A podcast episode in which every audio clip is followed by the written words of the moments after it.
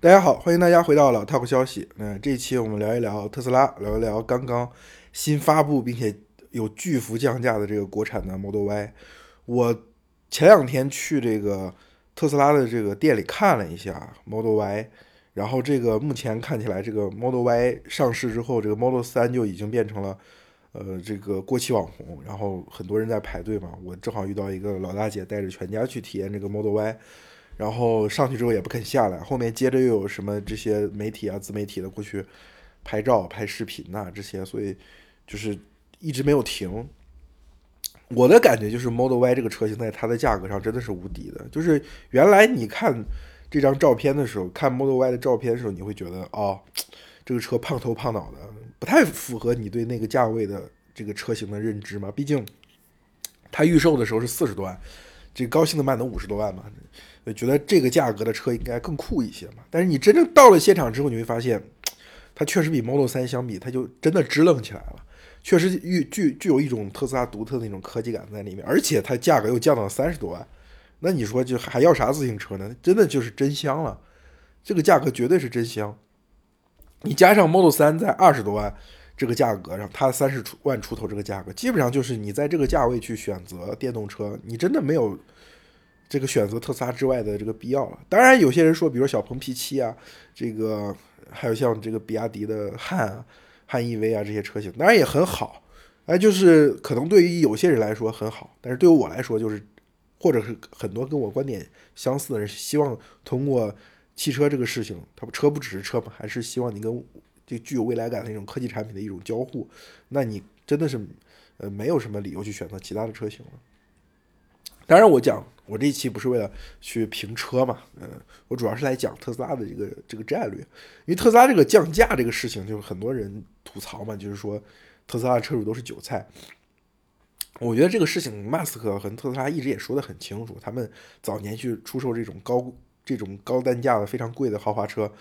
是希望通过这个来募集资金，通过这个产品来筹集资金，然后推动世界向电动化的方向发展。那所以它就一定会不断的降价，就是这是一个买特斯拉车主的基本修养，就是它像电子产品一样嘛。今天不会有一个人说我买了一部 iPhone 之后，我我半年、一年、两年之后，它价格降到一半了，那我要去，我心里很不舒服，我我就说苹果苹果的手手机用户都是韭菜吗？不是的，因为它的规律已经和传统的油车不太一样。之前我们做过一期大节目，这个大节目其实讲了，就是燃油车和这个呃。电动车之间有一条性能的分界线，这个性能的分界线往上呢，电动车是无敌的；这个性能的分界线往下呢，燃油车仍然具有优势。但是有了 Model 3跟 Model Y 之后，这个这个性能分界线被大幅的下压，压到了这个二三十万这个这个价位上。你如果想做一辆比特斯拉的车性能更好的车，你付出的不是一星半点的成本，不是说啊 Model Y 卖三十多万，我我燃油车我四十万的车，我可以做的比 Model 3更好。不行了，你至少得七八十万，甚至往一百万，你才可能比 Model Y 的性能更好。比如今天我们看 Model 3再往下十几万的这种车，电动车还是赶不上燃油车。这种传统的燃油车的巨头，经过了上百年的技术积累，他们推出的这种经典的车型，比如轩逸啊，比如卡罗拉呀，这种车型，本田的思域啊，对吧？它确实在同价位上还它还是比电动车好用的。对不对？但是特斯拉要做的就是通过一个车型不断的下压这条这条线，在不断的下压这条分界线的过程当中，就是蚕食的这种传统车企，就是无论是本田、丰田还是通用这些合资车企，它的销售冠军一定是这种十万出头、十万左右的这种经济车型，大概这种销售冠军一个月能卖五万台。但是它的中级车呢，就比如像雅阁、凯美瑞这种中级车，每个月大概也能卖两万台。但是其实你要算利润的话，其实中级车利润更高。那对于新能源车企呢，也很痛苦。比如说今天我们在想，特斯拉发发 Model Y 之后，而且预期在一年左右的时间，它可能还有一次降价。那未来的未来的产产品线怎么办？理想未来的产品线怎么办？我到底是我跟随特斯拉的降价，我降到二十万以，降到二十万二十多万，降到三十万以内，跟他这个打白刃战。贴身肉搏，还是说我避开特斯拉，我往三十万以上走，甚至做到五十万、八十万？现在未来交付的车型的平均价格好像是五十万左右吧，就是它已经卖的价格非常高了。特斯拉就想让他们选往上走。其实未来昨天这个前两天这个李斌未来的一个所谓的说明会，他就讲了嘛，他说，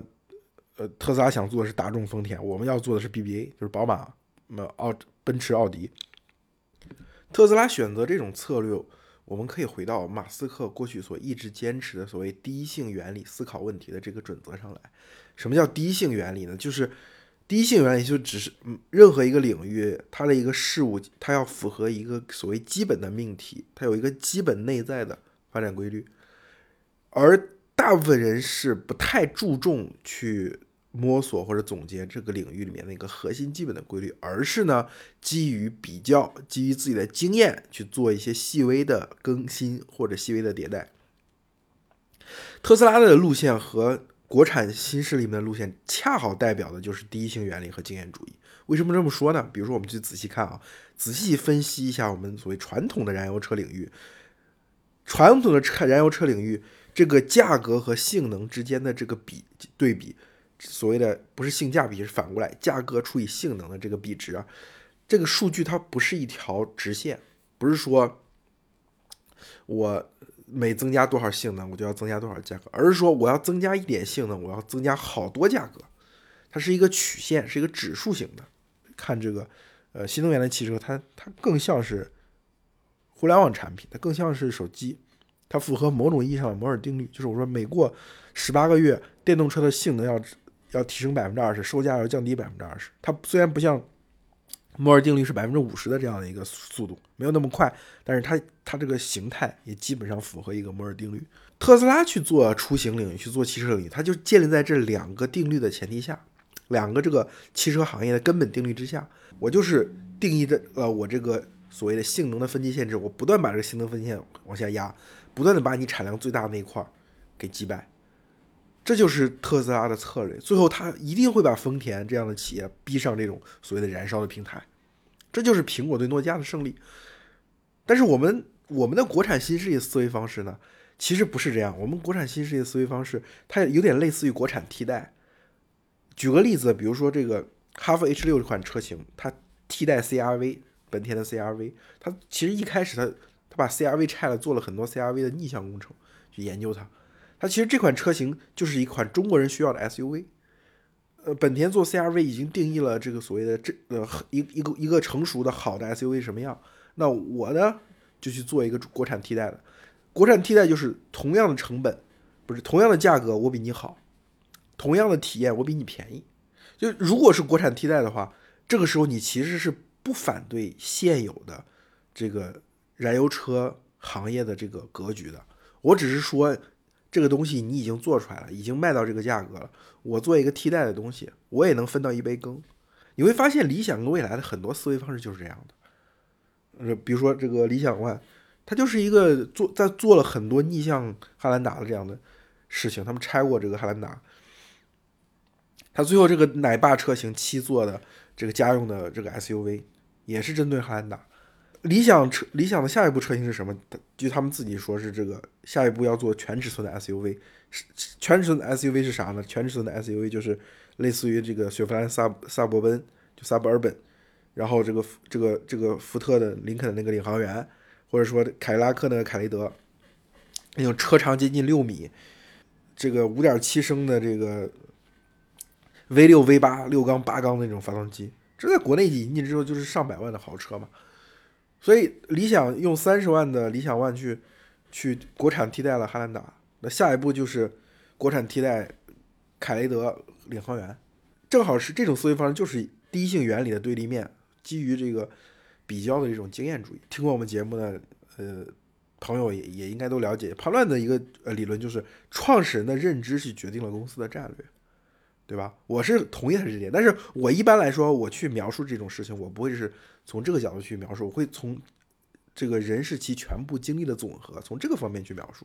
为什么？你看，比如说李斌、李想这两个人，他都是在这个 PC 互联网时代，在那个相对比较草莽的时代去做这个垂直领域的创业，都做了汽车。但是理想是针对这个事情感兴趣，或者说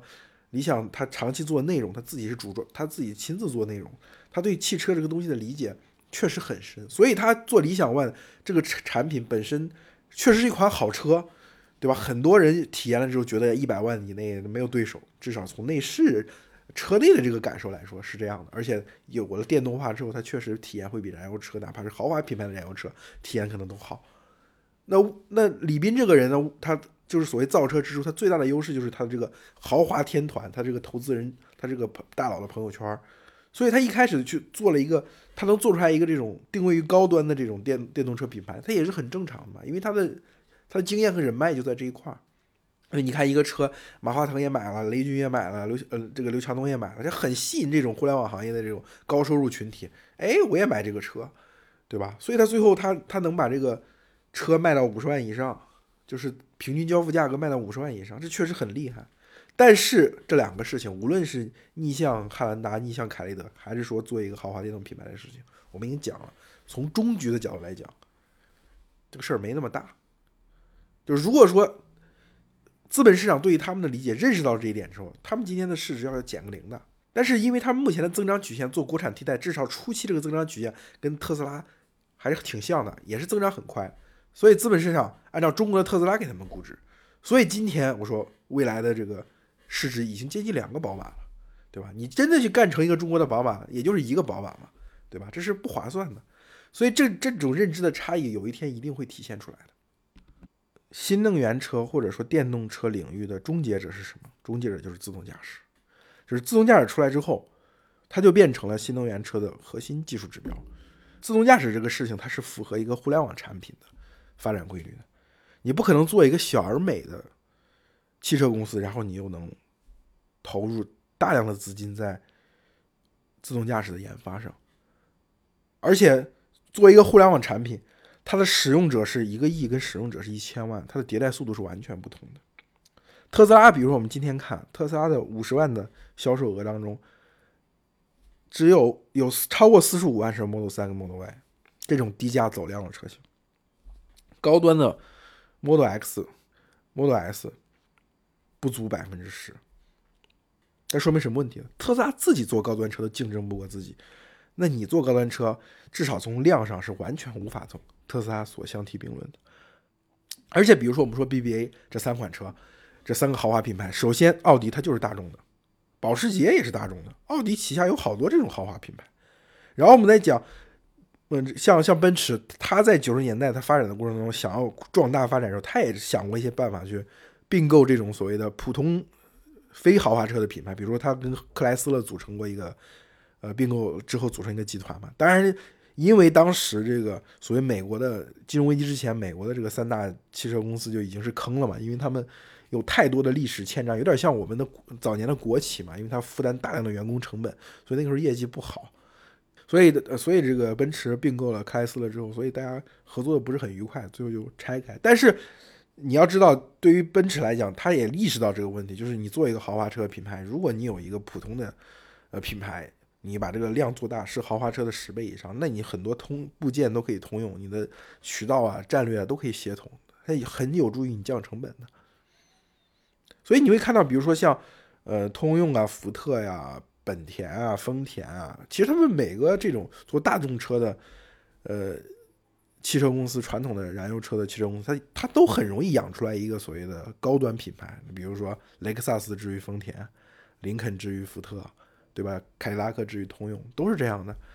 但是如果你说我要纯粹做一个特别小、特我我不不依托于大的汽车集团公司，我只要单独做一个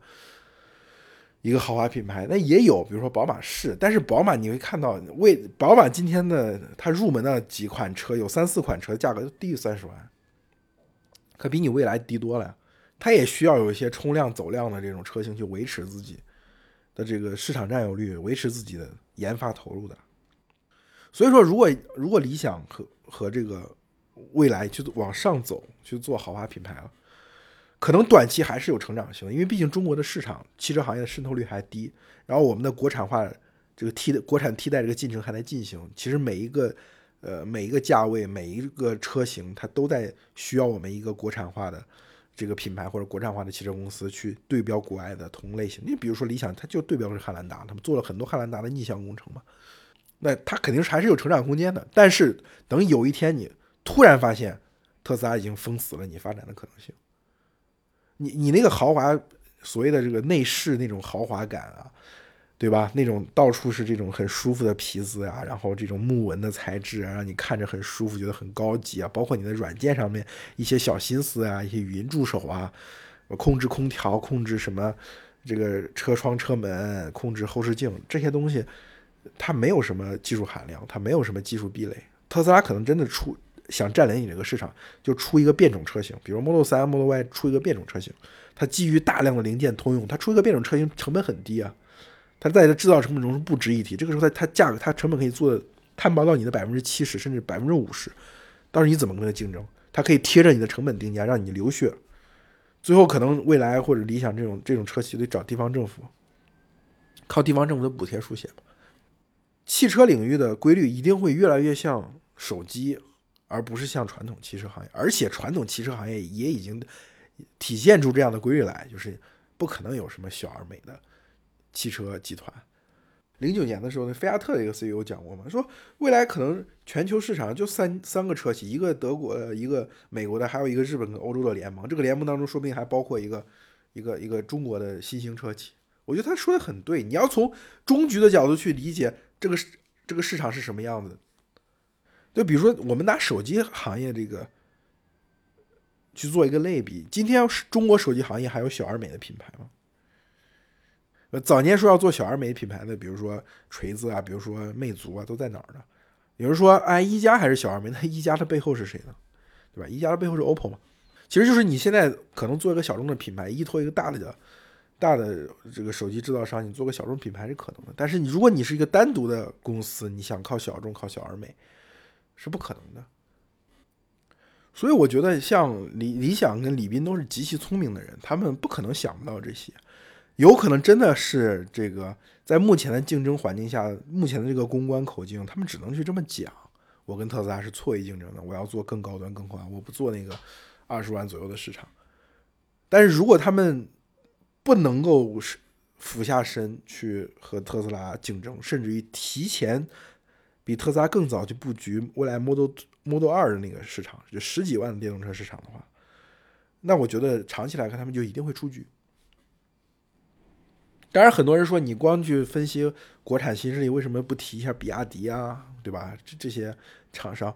呃，我是觉得可能确实，一方面就是除了国产新势力这三家，我对他们有一个判断之外，我认为华为或者腾讯、阿里这样的公司，我一定会介入。车联网的，就是当这些国企的这些中国国内这些电动车的品牌，包括像新势力，有一天打不过特斯拉的时候，还是需要华为、腾讯这样的公司介入，他们去做一个属于他们的联盟，温特尔联盟。一方面他们做硬件，一方面他们做软件。软件就是车机上面搭载那套东西，硬件可能就是自动驾驶和车机需要那些呃传感器啊，对吧？这些东西。他们把这个东西做成标准化的产品之后，因为他们的研发能力很强，他们资金实力很雄厚，他们可以每年迭代一次去和特斯拉去竞争。那剩下的这些车企嘛，就像当年的这个电脑装机的那些品牌一样，比如说红旗啊，比如说华硕呀，就是反正 Windows 每年更新，然后英特尔芯片每年更新，那我就做，我就拿把这个东西拿来组装，做一些设计，做一些营销，做一些渠道上的事情，然后做一家这样电脑公司。那可能汽车行业除了特斯拉之外，另外一个就是这样，华为或者这个腾讯主导的这种汽车技术联盟。然后呢，像比亚迪这样的企业，它可能有点像三星这种所谓的上，它的上下游很长，它做电池嘛，它做各种制造业的各种东西。那它最后有可能变成像三星这样的企业，垂直整合，对吧？这样这样其其实看起来，未来新能源汽车的竞争的态势跟今天的手机非常像。安卓就是一个联盟，苹果就是一个